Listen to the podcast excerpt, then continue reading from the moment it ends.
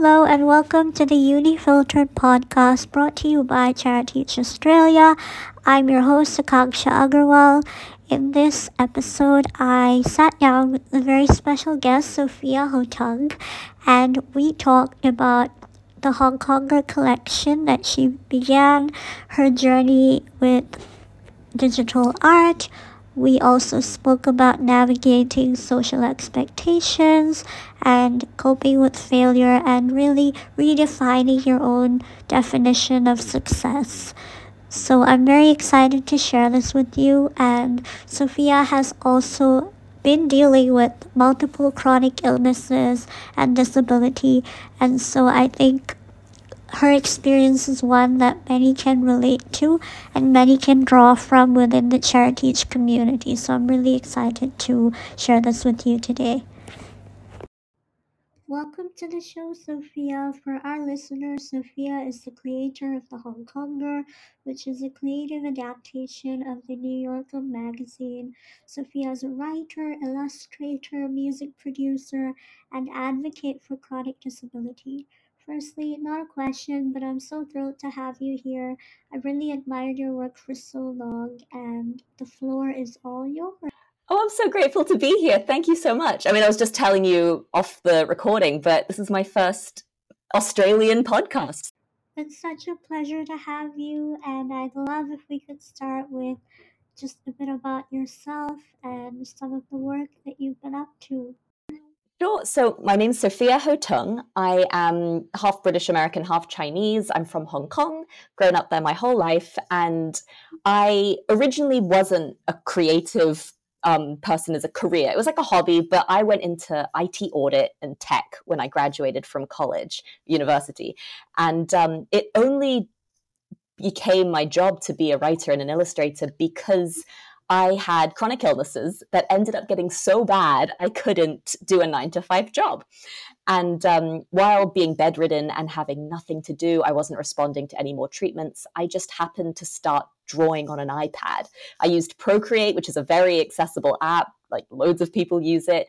And through Procreate, I just started making illustrations that gained traction mainly because I was making art about Hong Kong in Hong Kong, and it resonated with a lot of people during the pandemic, during a time after Hong Kong's protests. I think people liked seeing a positive spin on their city. And so through that engagement, I ended up getting people who wanted me to do commissioned work, to do gallery shows. And through there, I've had to learn how to navigate being disabled while also being creative. And I was able to monetize it because it's a flexible work schedule. I don't need to go to an office every day. I work a lot from bed and bathtubs. But my life has kind of been turned around in a very fortuitous way where I can do a job that I secretly actually really wanted to do when I was a kid. I can get paid for it and um, I don't need to sacrifice my health anymore, which was the original issue when I was just trying to ignore my disabilities in order to like seem successful in a corporate setting. Definitely. And I think our definitions of success and failure are often not rigid and almost evolve as we do. So thank you so much for sharing that, Sophia. I'm wondering how kind of I'd love to start with a note on failure and just deconstructing what that means. So, for instance, during university, there can be a very strong desire that sometimes manifests as pressure to want to meet parental social expectations, and everyone almost seems to be chasing the same version of success. So, I'm wondering how your perception of failure has changed over the years and if there have been any kind of learnings about purpose? Yeah, I mean, I my household wasn't the stereotypical Asian household. Both my parents are half Chinese. So they are a good balance of being like fun and Western. I'm not saying that if you have an Asian parent, they're not fun, but they were strict and they were very concerned with, especially, they had two daughters, me and an older sister. Um, they were very concerned with us being financially independent. They didn't want us to like, oh, just find a husband. They wanted us to have jobs and careers and to be able to support ourselves. And so we had to study hard in school. We had to do extracurricular activities. And even though they weren't the strictest tiger parents, I went to schools with tiger parents being my friends' parents.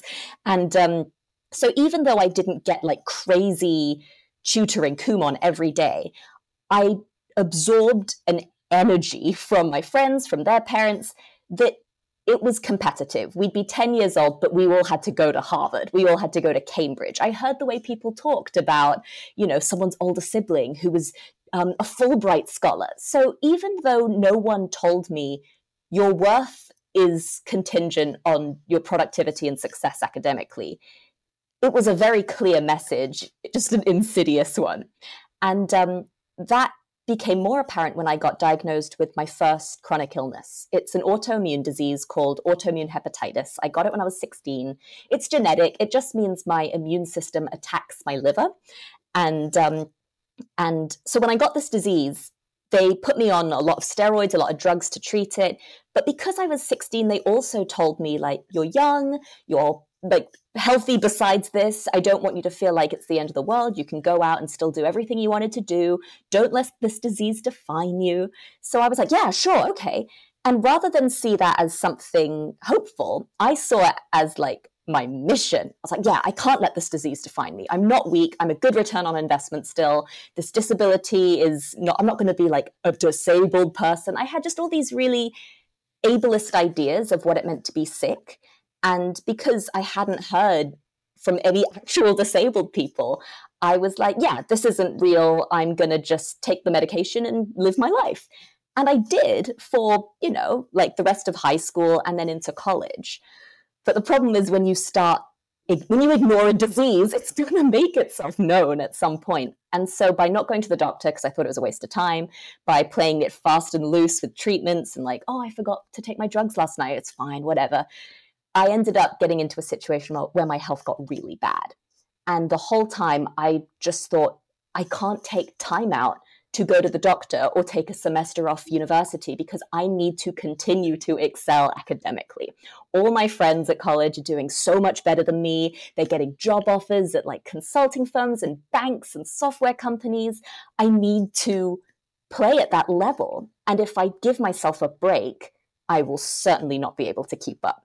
And so that pressure compounded. And it really took for me to completely crash to end up in hospital probably nine times cycling. Like one stay in hospital for a month didn't do it. It took so many times to deprogram my brain from not caring about looking successful in the end. And um, and it's so hard speaking to people now about it, not for myself, but because I can say like, you gotta take a break. You can't keep burning the candle at both ends. But for many people, especially if you're like a teenager to 25 years old, you don't realize when you need the break until it's far too late. Because you could always push yourself a bit more. You always know that sometimes you need the extra boost and trying to gauge when you need to call it and be happy with like potentially failing to save yourself in the long term from burnout. It's an impossible decision to make. Very few people can gauge the actual moment before you fall off the edge. But if I'm a cautionary tale and if I can help people by being a cautionary tale, hopefully that's helpful. No, absolutely. And were there any signs that indicated to you that something was wrong? 100%, like really obvious signs. Like I I think I realized in my third year of 4 years at university I hadn't really had 3 meals a day in maybe 2 years and I just hadn't hadn't occurred to me. I just missed lunch or missed breakfast and then had a dinner and then realized that was my first meal of the day. I started fainting a lot in public, in classes, and job interviews. But the whole time, everyone sort of, I don't know if you can relate to this, but everyone at uni is in a stress competition. No one slept. Like, oh, I only got two hours of sleep. I did an all nighter. Oh, I haven't eaten in like three days. Oh, I've just been, that we had a thing, I don't know if it's still around, but we had this food replacement drink called Soylent everyone was drinking Soylent for a while, so I just started drinking it as a meal replacement. And it wasn't an eating disorder where I was concerned about um, my how I looked, but I certainly had disordered eating because it just seemed inefficient to be having a meal when I could be working. And I didn't feel well. I didn't feel like I was hungry. And so I definitely, if I went to the doctor, my blood results were awful. Like there were very clear signs something was not right.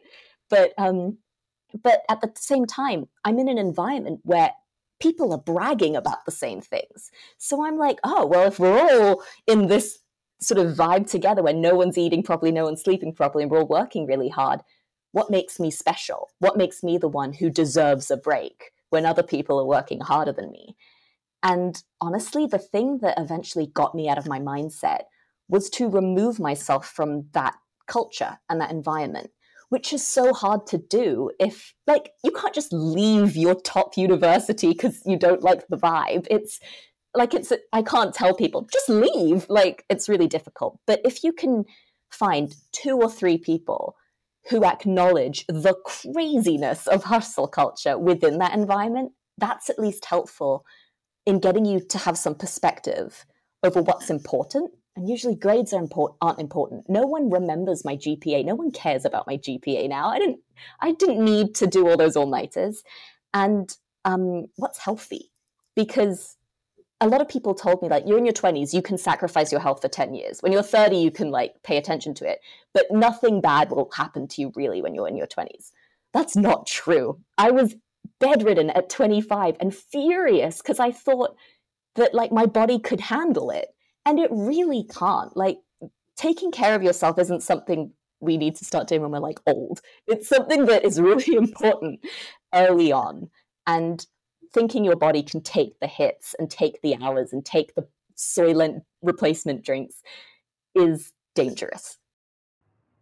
Thank you so much for the honesty. I think so many people shy away or shove such experiences under the carpet out of fear of judgment or because it's just easier to suppress them. And I think, you know, there is a certain vulnerability in sharing such experiences. And it really is so powerful to hear that because I think so many young people need to uh, have that wake up call to put their themselves first and their health first, um, regardless of the social messaging.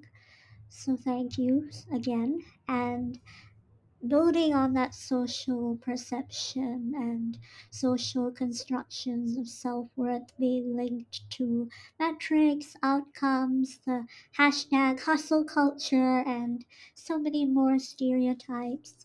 As a woman and having had conversations with women in leadership, particularly, there, there can be a very real desire to prove yourself and as a consequence, feelings of inadequacy follow because you end up juggling so many different roles. So, how did you move away from this externally driven view of meaning?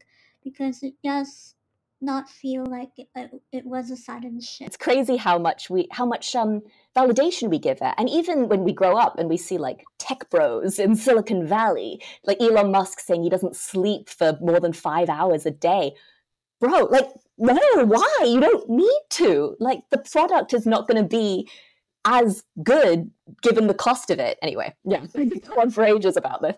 I mean, okay, so all of this is going to sound like a massive generalization, and I recognize this is a generalization. So that's my caveat. But yes, um, what I have observed and read about is when like our parents like our mother's generation in the 80s went into the office and started becoming a part of the workforce in a way where they demanded equal rights to men it was great and it was very empowering in a workforce setting but no one let women off the hook in the household so we suddenly had um, all the domestic expectations that we had in the 1960s plus we had to compete on the same level as men in the workplace and be as good as them, if not better.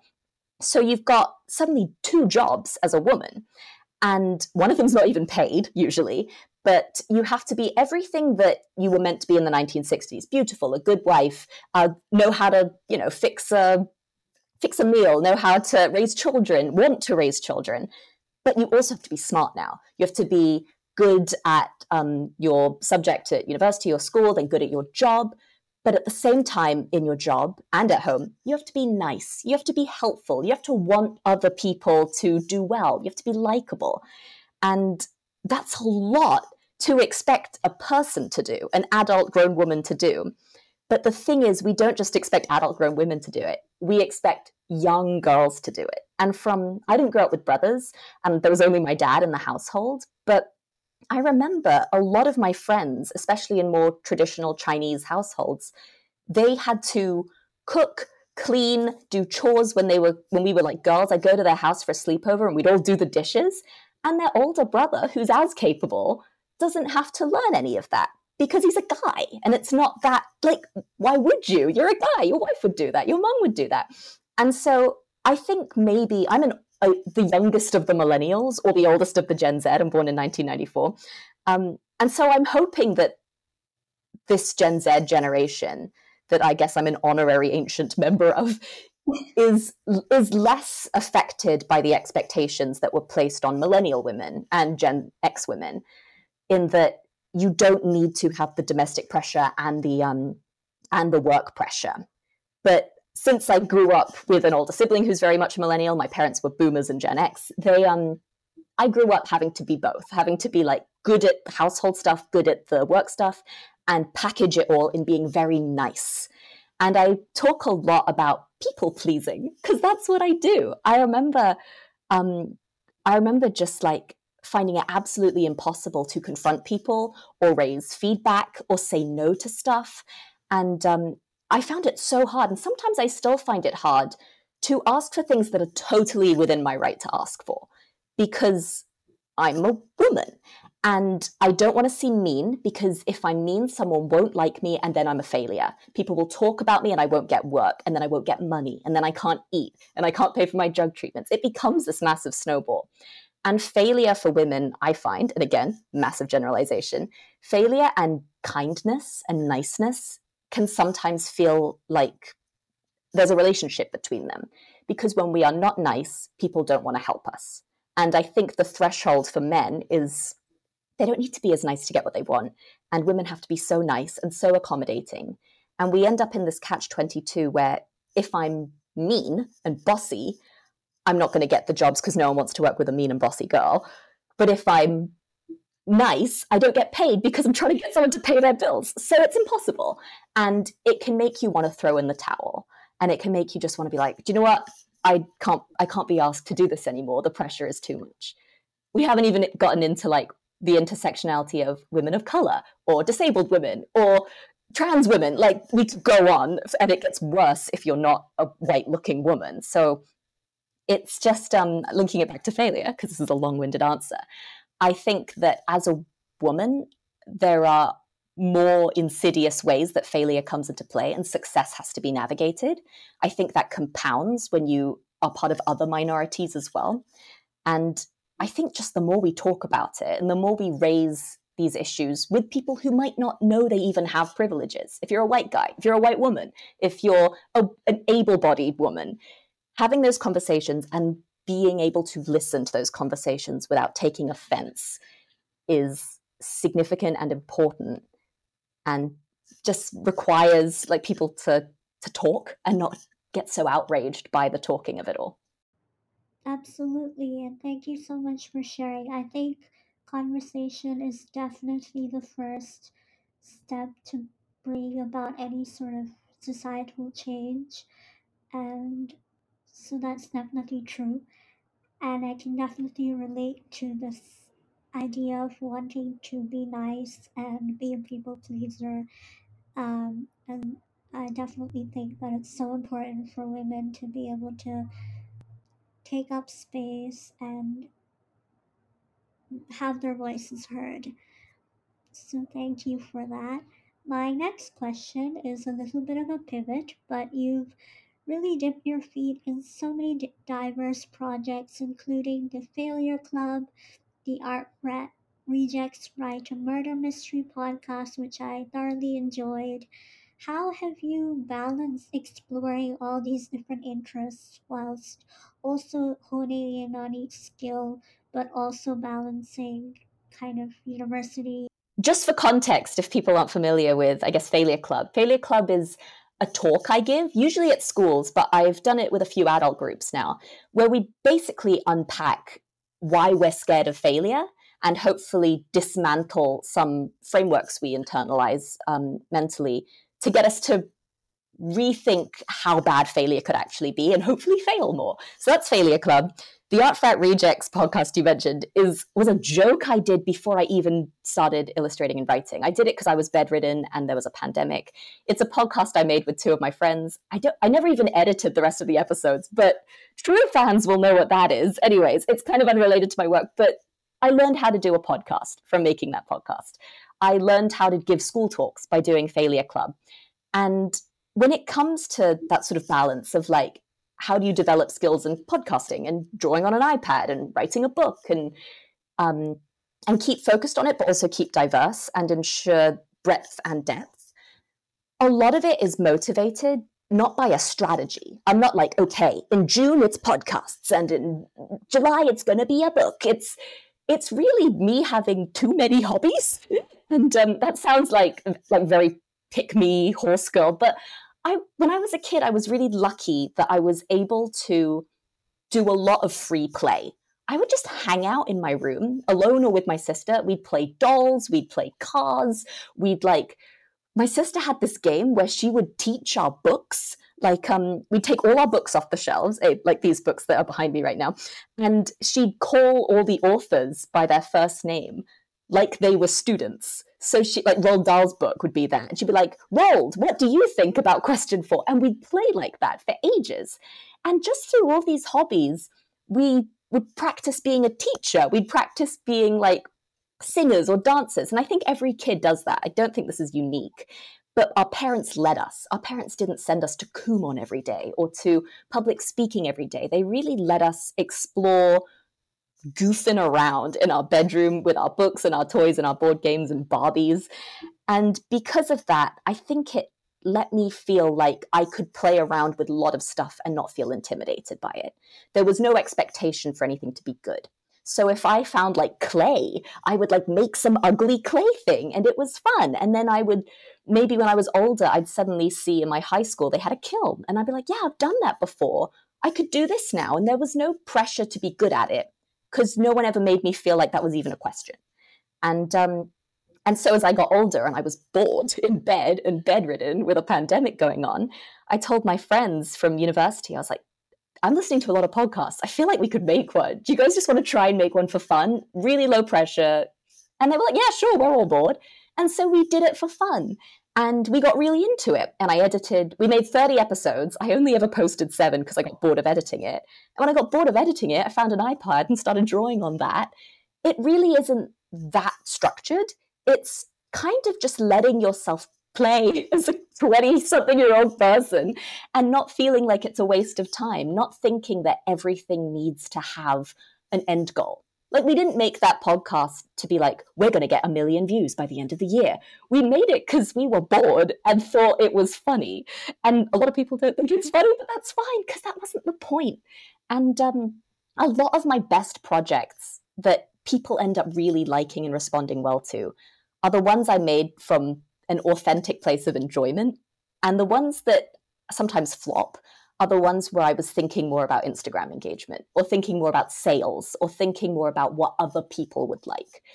And I honestly, we're all pretty similar as humans. If you like something and you think something's going to work and it's giving you joy, it will give other people joy. The joy I get from drawing Hong Kong as my hometown and reflecting on it, so many other people grew up like me and resonate with me on different levels, and so they like what I'm churning out. When I try to imagine what a hypothetical fake person would like, that person usually doesn't exist and no one really likes what I put out. Um, so that's a disappointing answer in the sense that there's no real structure or strategy I can offer.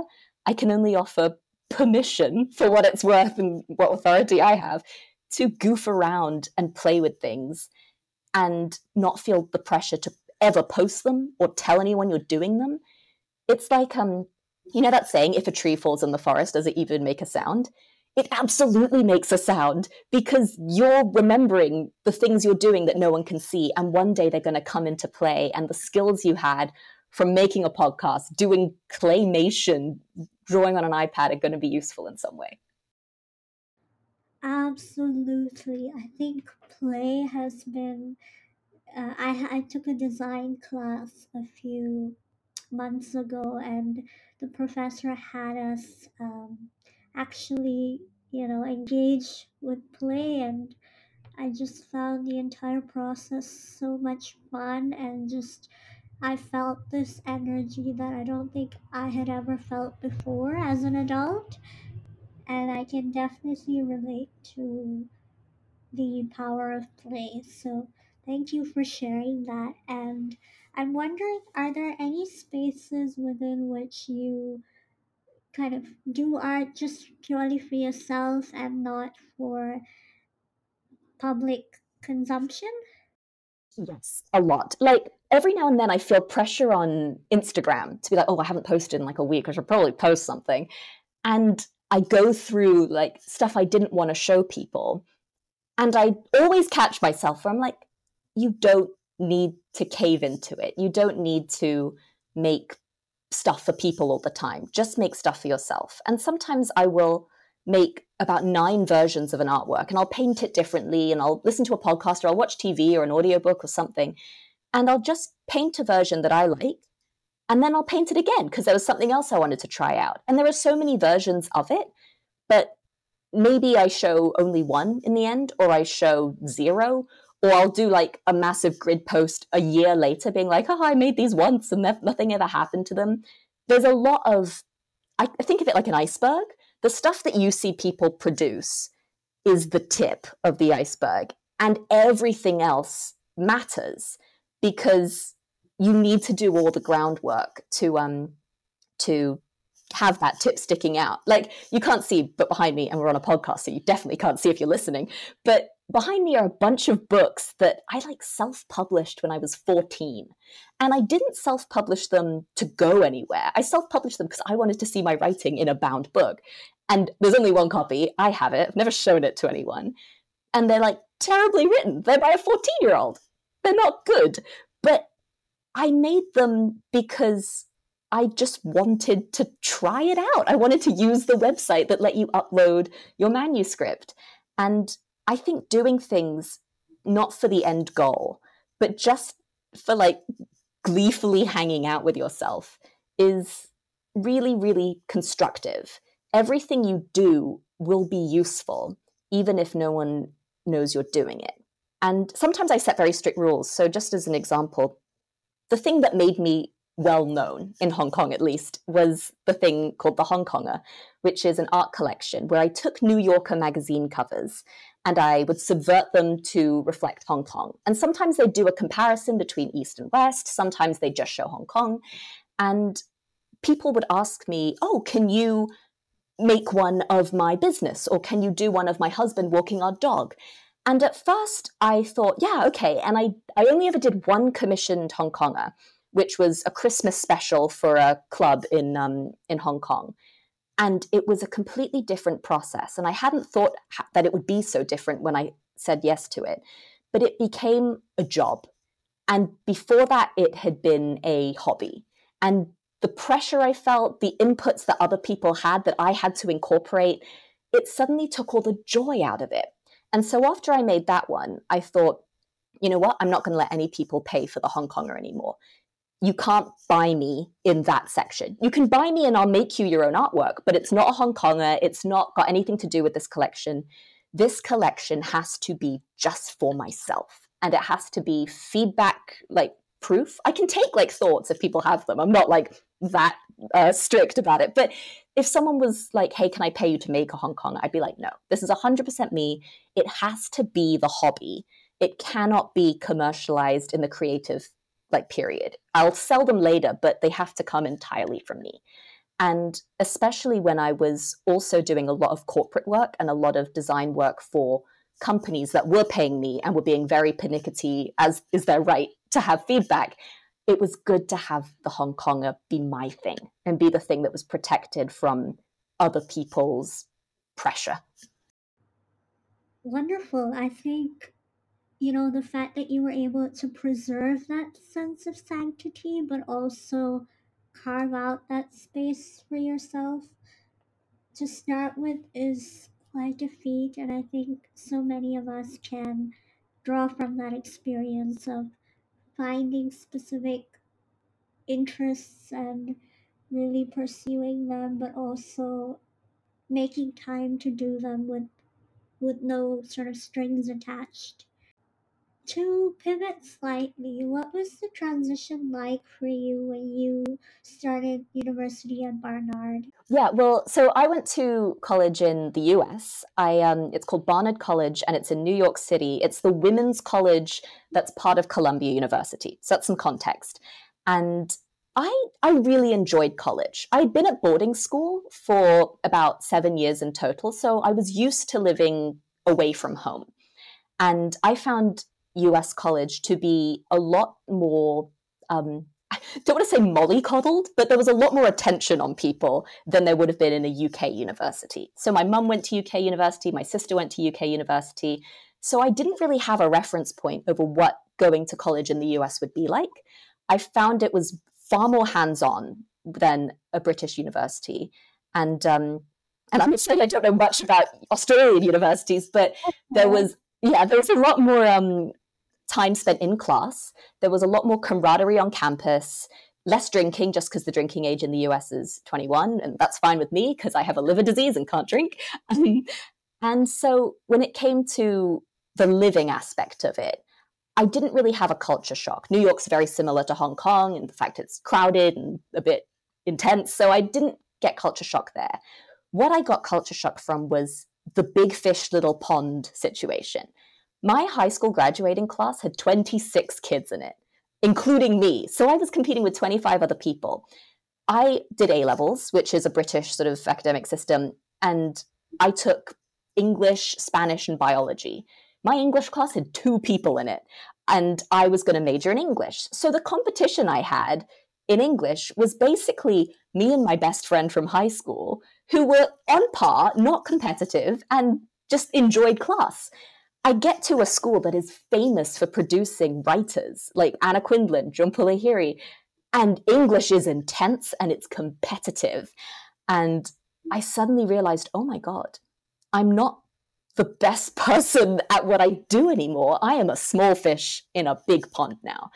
And that, I think, spurred what was an inferiority complex and imposter syndrome over how I had to perform. And when you think about the competitiveness in Hong Kong and the competitiveness in the Ivy League, that's why I suddenly felt all this pressure to stay up late at night, go over, do the extra credit, um, hang out in the library, try and like talk to teachers in office hours. I really felt inferior. There was also like a little bit of, oh, you're an international student. Um, you're not going to get same opportunities as a US citizen because you can't get a visa to work. So a lot of pressure compounded to make me feel like this was a whole new ball game and I needed to up my up my game if I was going to be competitive in it. And that had took on different forms as I as the four years I went through college. But it, um, it, by that I mean I started out very academically focused, and towards the end became more hell bent on job interview prep, um, trying to network, trying to get someone to hire me. But looking back now, 28 years old now, I really didn't need to work that hard, and I cannot stress enough that people won't remember you for the job you went to or the grades you had or how many times you participated in a seminar. They will remember you if you were nice and I think a lot of the time I was so focused on studying, I didn't I wasn't as warm as I should have been to the person next to me in lecture. I didn't go out as much. I was so focused on clubs and I was like, clubs are social. It counts as socializing. No, we're like making a newspaper. That's not socializing. That's like editing and bossing people around. People will remember you as a good or nice person more than a smart or productive person. And I think it's easy to say that to Eh, like when once you've left college, but always try and be the friendlier person rather than the smartest person in the room. Absolutely, and I think empathy goes such a lot, way. And it does, yeah. I'm wondering when did you start being vocal about chronic illnesses and chronic disability? Was what was that transition period like for you? Honestly, it didn't come from a very altruistic perspective. Um, I I wasn't that vocal about being chronically ill in college. I only had one disease at the time, and it was fairly manageable. I didn't have to do anything that obvious. I didn't have to inject insulin or do anything like that. So no one really knew. And I didn't want people to know that I was sick. I thought they might like not invite me to parties or like think I could keep up. So I didn't really tell people unless I had to. When I started getting so sick, though, that I was missing work or if I was um, unable to like go because I was in hospital, I felt a little bit like I had to say something because being like disabled is a good excuse. And I thought people would let me off the hook. I was very paranoid that people would think I was lazy. And so to tell people about the illness was kind of my way of being like, see, I'm not lazy, I'm sick, and ah, which isn't altruistic. It's me trying to justify, um, trying to keep up a, a brand of being hardworking. And only after I probably felt the need to, um, I wrote a lot of blog posts being like, this is how my disease works, not to get people to understand the illness, but more to let me off the hook, which isn't a noble thing. It's me trying to make excuses, and the excuses are correct, but it was that was my intention to get people to understand why I was not being useful. And only after people who were also sick started messaging me and saying, I'm so glad you phrased it like this. I was trying to find a way to phrase it. I always think of it like this. And they gave me a way of thinking about it. Once I engaged with other disabled people, I started to realize I could make more resources that would actually be helpful, that weren't about covering my butt, but more about being useful to a wider community. And honestly, this is a really bad thing to say, but I didn't meet someone with my chronic illnesses um, until 2019. And I was diagnosed in 2011. For eight years, I had not spoken to anyone else with my illness. I had only spoken to people who were like, you can overcome this, grind, grind, grind, hustle, hustle.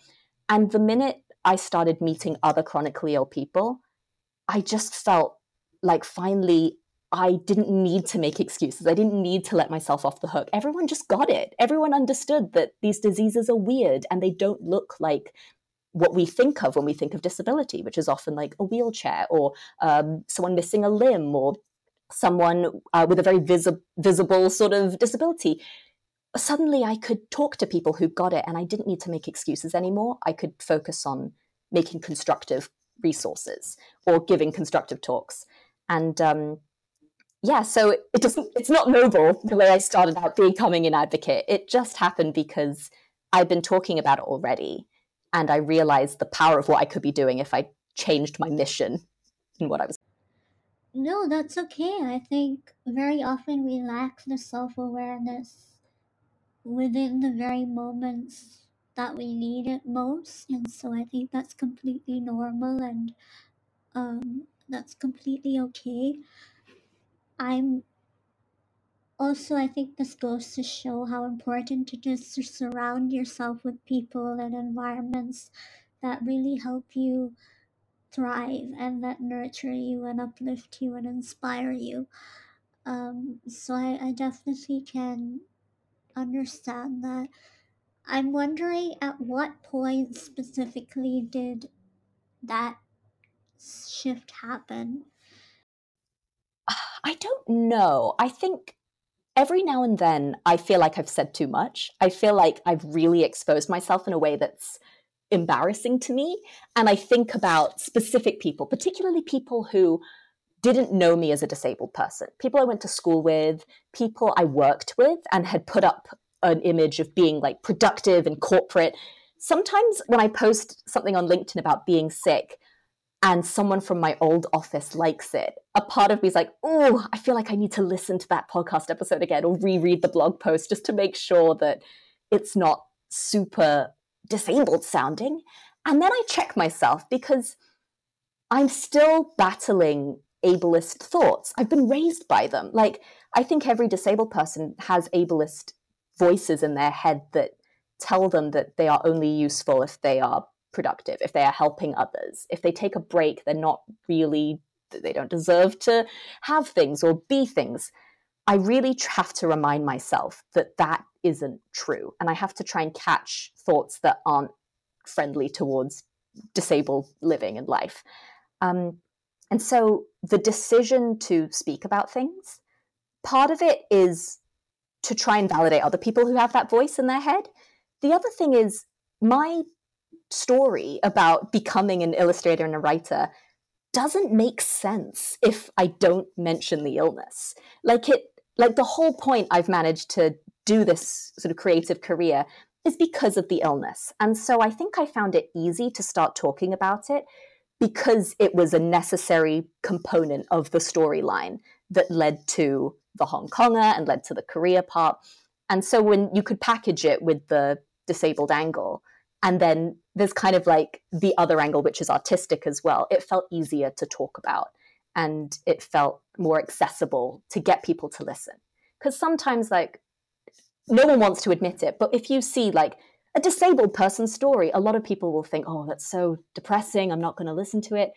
And I don't like it particularly when people try and make my story inspirational and negate the very ongoing issues that I will continue to always face as a disabled person. I don't want people to think the art cured me. Um, but I think the art helps Trojan horse a disability narrative into people's minds.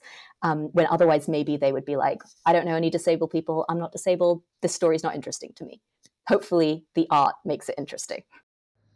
Honestly, I think it's just you, the aura that you exude, and the person that you are that really um, makes it interesting and all of you. Um, but I think, regardless of the disability, the art speaks for itself. Um, Thank you. Thanks. Is there a specific approach that you've taken to navigate the, you know, very real physical kind of aspect to all of these doctor appointments and hospital stays and so forth? like i'm a very one of my jobs was IT audit and i'm a very like analy- analytics person. I love a spreadsheet. I love Airtable. So i do a lot of i'm very anal about time management about document management insurance bills management. And so the like literal admin managing of disability is helpful when you have a brain that kind of enjoys that i know a lot of people who just hate that sort of stuff and it gets out of control but for me, I have like gross pleasure in numbers. So that is how I manage it, like on a very literal level. When it comes to managing the psychological aspect of it, the part where I know I have deadlines, I know I have to be working, but I know I'm also going into hospital for a week and this drug is going to completely annihilate any motor function I have. And I'm going to be tired for probably 20 hours a day. So that's maybe two hours of eating and just like brushing my teeth, showering, and two hours of work. Like that's a lot of logistics in my brain. And at points like that, my brain is sometimes very sad and very stressed and wants to just throw in the towel and be like, you know what, I'm so done with everybody, with trying to explain disability to people, with trying to work and keep up like a professional website and brand. There are real low points where I'm just like, ah, I don't need this anymore. And before I used to, in college, I used to be like, okay, come on, we gotta, let's go, let's go, none of that, let's go. Sometimes that's useful. I'm not saying you should never pull yourself up by the bootstraps, but sometimes I just let myself rest. I will email the people, be like, hey, I know our like calendar said that we'd meet on Thursday. I need to bump that to two weeks from now. I'm in hospital. And 99.9% of the time, the response I get is cool, no problem. Even though I've been anxietying about it for like nine hours before I send the email, people are a lot more understanding than I give them credit for. And I think it's because I'm so hard on myself, I expect everyone else will be hard on me. That's not the case. So I let myself be sad. I make myself take the break, take the time, lie in bed.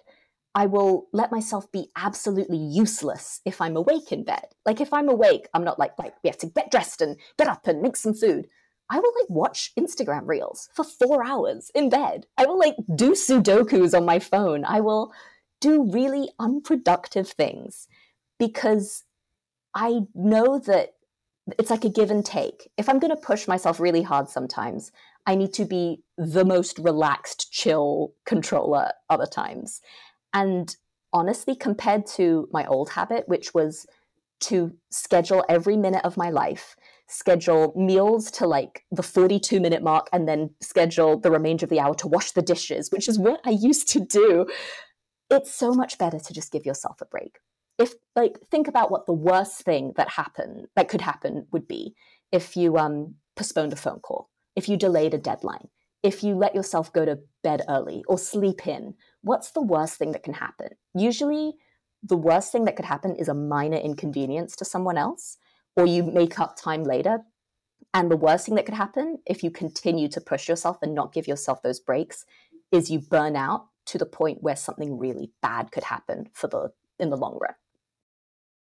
Yeah, I think there's so much there to unpack. I recently came across the podcast A Diary of a CEO, and they interviewed a guest, Simon Sinek, and on it, and it was the theme was leadership, and he was very vulnerable and kind of opened up about his struggles with loneliness and the fact that he just wanted someone to sit in the mud with him and not give advice, not preach or offer any kind of false positivity, but really just be a listening ear for what he was going through. And I think, you know, so many people can relate to that this yeah. is 100% i actually had this a few years ago now i had this conversation with my mum because basically this poor woman. She has two daughters both of which have chronic illnesses.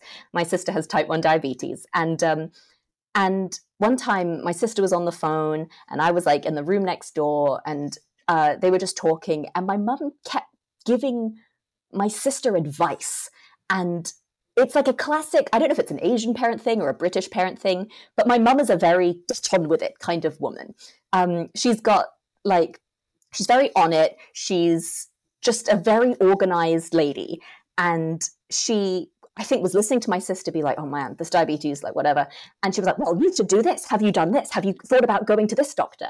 And after i got off my mum got off the call she was like, Oh, I don't know what to do. I'm, I try so hard to give this advice. And I was like, Honestly, we don't need advice. There's nothing you can say to us that we haven't thought about for like our entire childhoods of having these diseases. We really just need someone to listen and validate. And I think when you're a parent, all you want to do is fix stuff. All you want to do is like give the answer. But one thing I've found, and I I don't know, this is maybe rich coming from me, given I've just talked a lot about advice, but it is impossible to tell people what to do. It has to occur to people naturally for them to do it.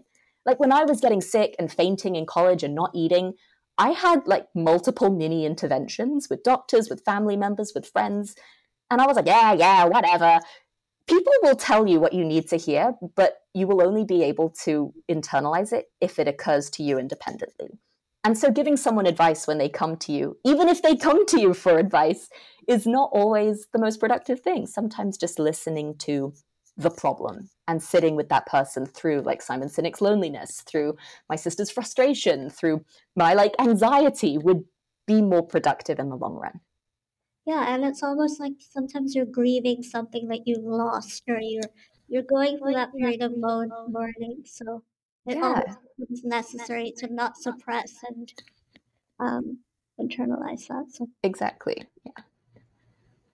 Was there a turning point or a specific moment in time after which things changed for you in terms of um, kind of managing, you know, your struggles with eating and navigating these different chronic illnesses, or was this more of a um, gradual, organic sort of. I mean, I've never had throughout any of this process, throughout like mm-hmm. suddenly realizing I needed to change my career, getting the iPad, I never had an aha moment. I never suddenly was like, I know, with this iPad, I will be an artist. I never came out of hospital and was like, this time it will be different. I will not go back to work. It's very gradual when I think big life changes happen that require a mindset change. Like you can have a big life change by getting married or having a kid or moving country, but when your mindset has to change, no one suddenly like flips. Like not to make it dark, but you don't join a cult and from day one buy in. You're slowly programmed into it. And like at college, I was slowly programmed into buying into hustle culture. And just as I slowly programmed in, I w- had to slowly deprogram out. And so it took, like I said, nine times of me cycling in and out of hospitals and jobs to finally realize the cycle can't repeat. I think that's the moment when, if there was an aha moment, it's realizing the cycle can't repeat. And the when the, the way you acknowledge that is by making slight changes every time. So first time I like started my first job out of college, going really well. I was trying to like volunteer for extra work and stuff so people would like me. And I got sick and I went into hospital. And in my I had to leave that job and move to a different city with better care for my particular disease. And then I started a new job. And I was like, right, I should just um I should tell people at this job that I'm ill, just so they have that as a baseline, because it surprised everyone when I suddenly went to hospital last time. So I was like, yeah, I'll be fine as long as people know no, it like I'll still get sick. It didn't help anything. Left that job, moved back to Hong Kong. Third job starts. Okay, I just need to tell people I'm ill, and I also need to ask if I can work from home for like two days a week. And that still didn't work because I was still on the clock. I was still pushing it. I was not only working from home, I was working longer hours because I was now working the commute time and into the evening. So you try adjusting, you know there's a problem to be fixed, and you start experimenting with a control, and then you change a variable, you change another variable. It fails, it fails. And finally, after those iterative feedback cycles, you end up with a system that works for you. And it can be drastically different from the one you started with. So, my first experiment was being an IT auditor, putting my hand up for everything and pretending I wasn't sick. My last experiment is entirely working from home completely different industry, don't have a boss, probably unable to ever have a proper corporate job again, but it finally works. The experiment works. So it's dissatisfying in the fact you have to what kiss a lot of job toads to find your job prince, but it's a cycle. There's never really a huge click where it all fits into place. That makes sense. Yeah, I think yeah. Um, just I guess being at that crux of desperation kind of compels you to change. Um, that makes sense. Yeah, and it works in like a lot of different environments as well. You, in our 20s now, like our parents' age, they'd have a job for like 20 years at the same company. I don't know, we can't go into all the reasons now why that's changed economically, but now Gen Z and millennials, we hop, we experiment, we go through different situations in our 20s and 30s to sometimes 40s to um to see what is the ideal situation for us. And so if you are going through that, if someone's going through that, it's not unique, it's not embarrassing. So many of my friends have their own version of this that could be related to anything. Mine just happens to be a disability work thing. Some other people, it's partners. Some people, it's countries they live in or a family issue. It's the system works in everyone's life. And it's just a case of having a mindset where you know at the end of the day, by process of elimination, you're going to land on the right situation for yourself. Yeah. And I think it's just a, a relative thing as to whether you're successful or not at that stage of your life. Yeah. Success is so arbitrary, and you can honestly engineer success to be whatever you want it to mean no one has the same definition. And if your idea of success is to run a Fortune 500 company and live in a mansion and have a wife and a girlfriend and nine kids, cool. If your expectation for success is to have a nice apartment and a cute cat and you live with your partner and you go on nice walks and you live near an ice cream store, that's as legitimate. But I feel like one is more attainable than the other. And if that's your idea of success, you will have a lot easier time getting there. You will be satisfied a lot more quickly. You will have a very content life earlier on. And then you just have a great life. And at the end of the day, that's all that you re- people really want. They just want comfort and safety. And if you can adjust your expectations for comfort and safety to be something kind of attainable, you've won life. You don't need to graduate with honors. You don't need the best job. You don't need the hottest boyfriend. Like, you kind of just can pick. And then if you pick what you have right now, you're kind of successful right now. It's really like easy to be successful if you're willing to change your idea of success. Yeah, and, and sometimes you might have your version of success, but realize it's not actually success. This is what I found. I was so hell bent on getting a shiny tech job after university. And I remember being a month in, feeling really sad. I was in Edinburgh. I worked at KPMG Edinburgh as an information risk management analyst. And I didn't know anyone in Edinburgh. I was all alone. I went back to my apartment in the evening. I remember sitting on my windowsill because I didn't have a dining table yet. And I was eating pasta and like jar marinara sauce out of the saucepan, looking out the window, just lonely, feeling ill, not really liking information risk management that much, and thinking, oh my God, I worked and killed myself at college to get this job. And I don't like it. And no one cares from college that I'm here doing this job. No one's impressed. I am not around any friends. I'm so lonely. What have I done? Like, what was the point? I'm not having a good time. And if honestly, if you, I think I wouldn't say like, do what you love. I don't think that's a hugely productive thing to tell people. But don't do things purely because you think other people will think better of you for doing them. Do things because you enjoyed them and you get pleasure out of them and they get you closer to having a content life. Yeah, I think that's just so real and I mean, I totally said like I'm not going to give people advice, and now I'm like giving all this advice. Like I don't expect people to be like, "Oh, cool, I understand now, and we'll do it." But I don't know. I feel like a lot of I heard about I heard a lot of this from 28 year olds when I was 22, 21, and I was like, yeah, yeah, whatever. And now I listen to it and I'm like, oh, they were right. So honestly, it will occur to people at different stages. Versions will occur. My like way of thinking about life is not the only way of thinking about life. But if it plants a seed, that's the goal. And I'm sure it will plant many seeds. And I think, you know, success really does boil down sometimes to the smallest of moments and those micro moments, be it, you know, being able to get out of bed or going for a run or doing something you really enjoy or just being out in nature.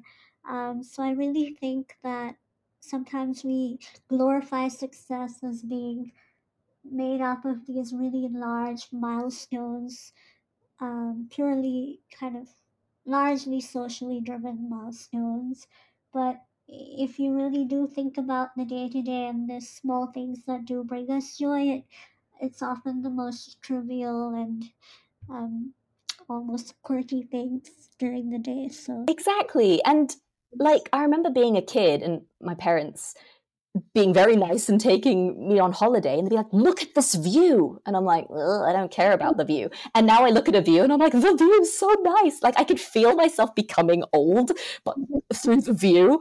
But um but it's other things. It's appreciating the silly face your dog makes. It's appreciating a really good slice of pizza. Like just very small things start to have more meaning. And another thing I really try to remind myself about is when I don't get things, when things don't go my way, when I like apply for a, for a commission and then they go with another artist, or if I want my book to be picked up by an agent, the agent rejects it. I really try not to see that as the end of the world. Like, my career's over. I really try to tell myself before you even applied to that, you were already pretty happy with your life. You did cool things. Like, everything was good and you were satisfied.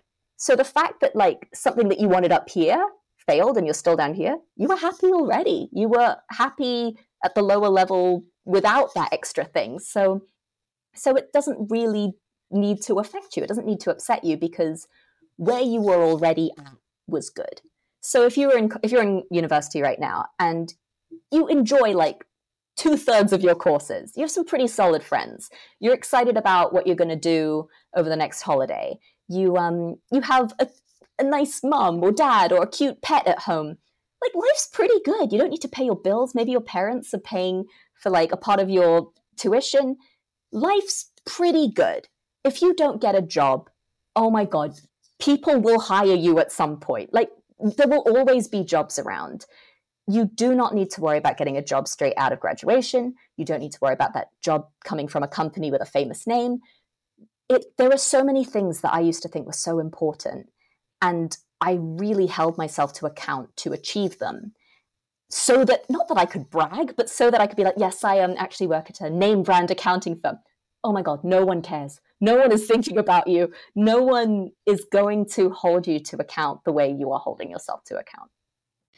Thank you for that advice. I think there is a real expectation that we hold ourselves to that is this uh, perfectionistic, unattainable ideal, which can impact your mental health as well. There is the flip side. I feel like we need to acknowledge the person who doesn't try and who's like, oh, I don't need anything. My dad will pay for my life. And like, obviously, there's a spectrum of people, and telling people who aren't trying are entitled that now they're off the hook not productive. But if what I'm telling you about myself sounds like you and you put inordinate pressure on yourself for fairly arbitrary things, that message is mainly for you.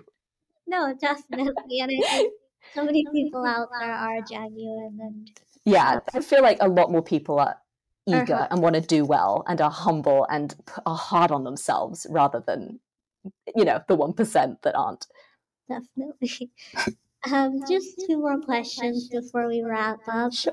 I'm just wondering what art means for you and whether that's changed with time. oh, it's such a like the short answer is I have no idea because there are so many versions of it. Like I'll go see other people's art, and sometimes I'm like, "That's a glass of water. That's that's art," and then I'm like, "No, that is art. That's very mm, yes, that's very good."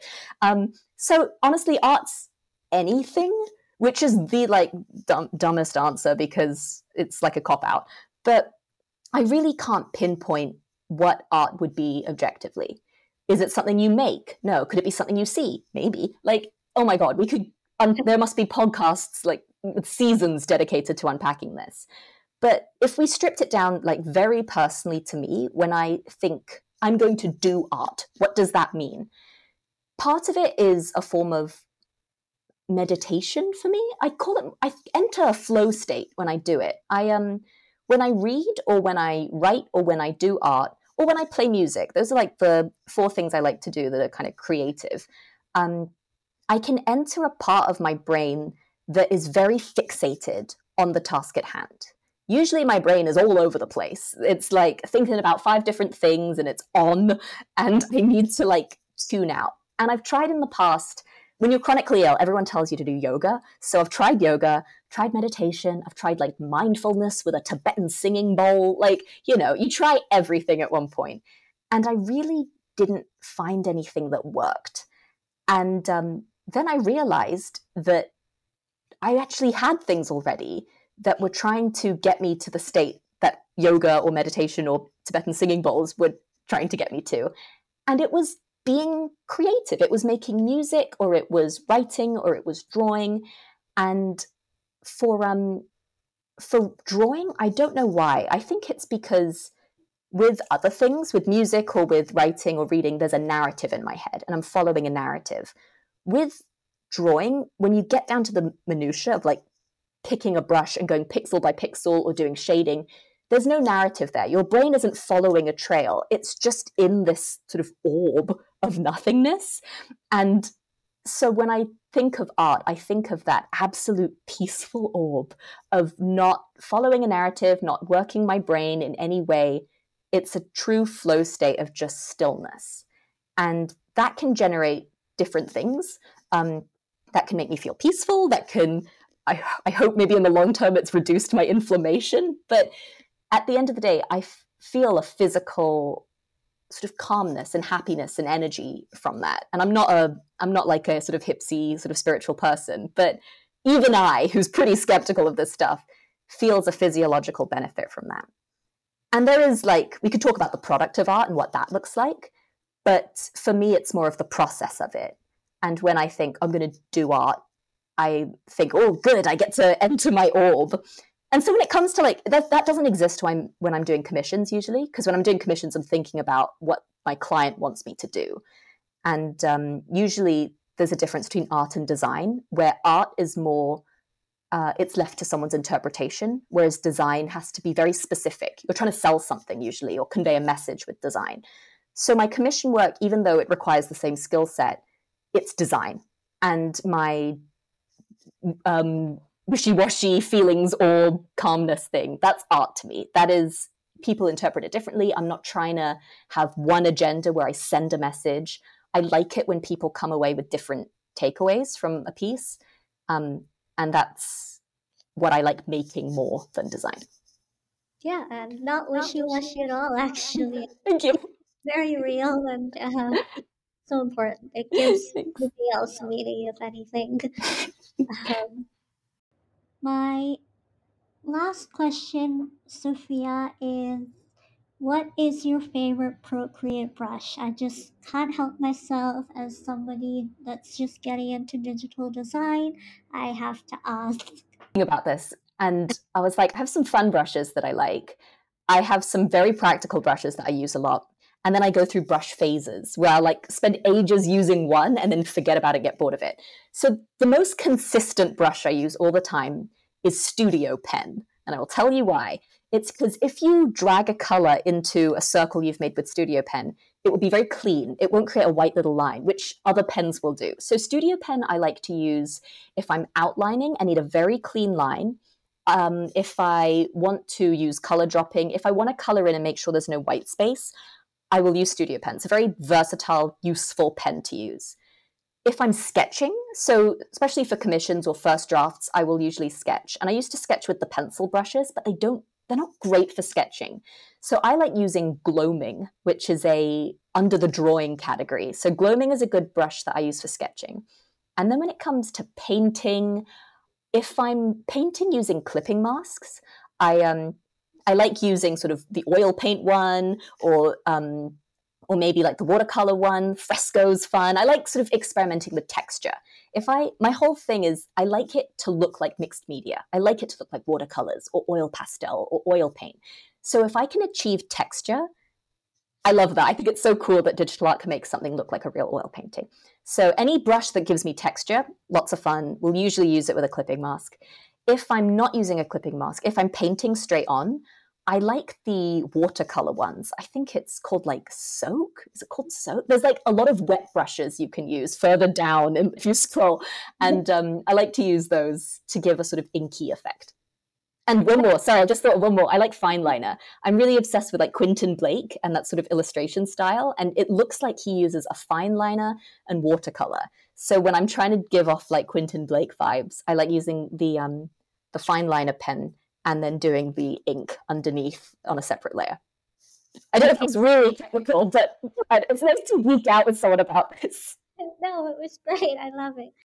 And just a very quick kind of follow up on that, since you mentioned the word vibe, I'm curious whether you found one brush to really encapsulate your personality or your um, kind of who you are as a person, if any?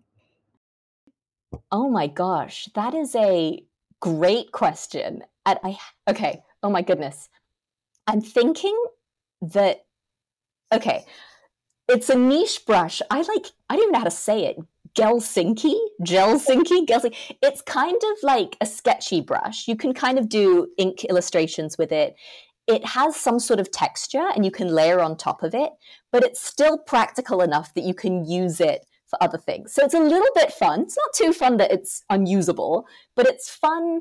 It's versatile still. It's practical still, but it's a little bit I don't want to say quirky because that word is very 2013, but it's it's not as boring as Studio Pen or um, one of the like very boring pencils.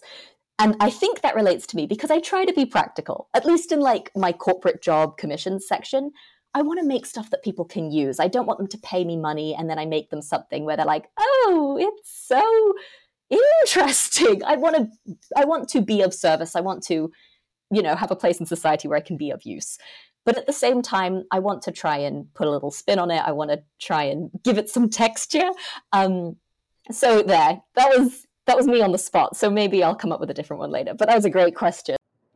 Awesome. Thank you so much, Sophia. That wraps up all my questions. I'm just really um, so honored to have had this time with you, and I really appreciate you taking the time to do this. It's just meant so much. Thank you so much.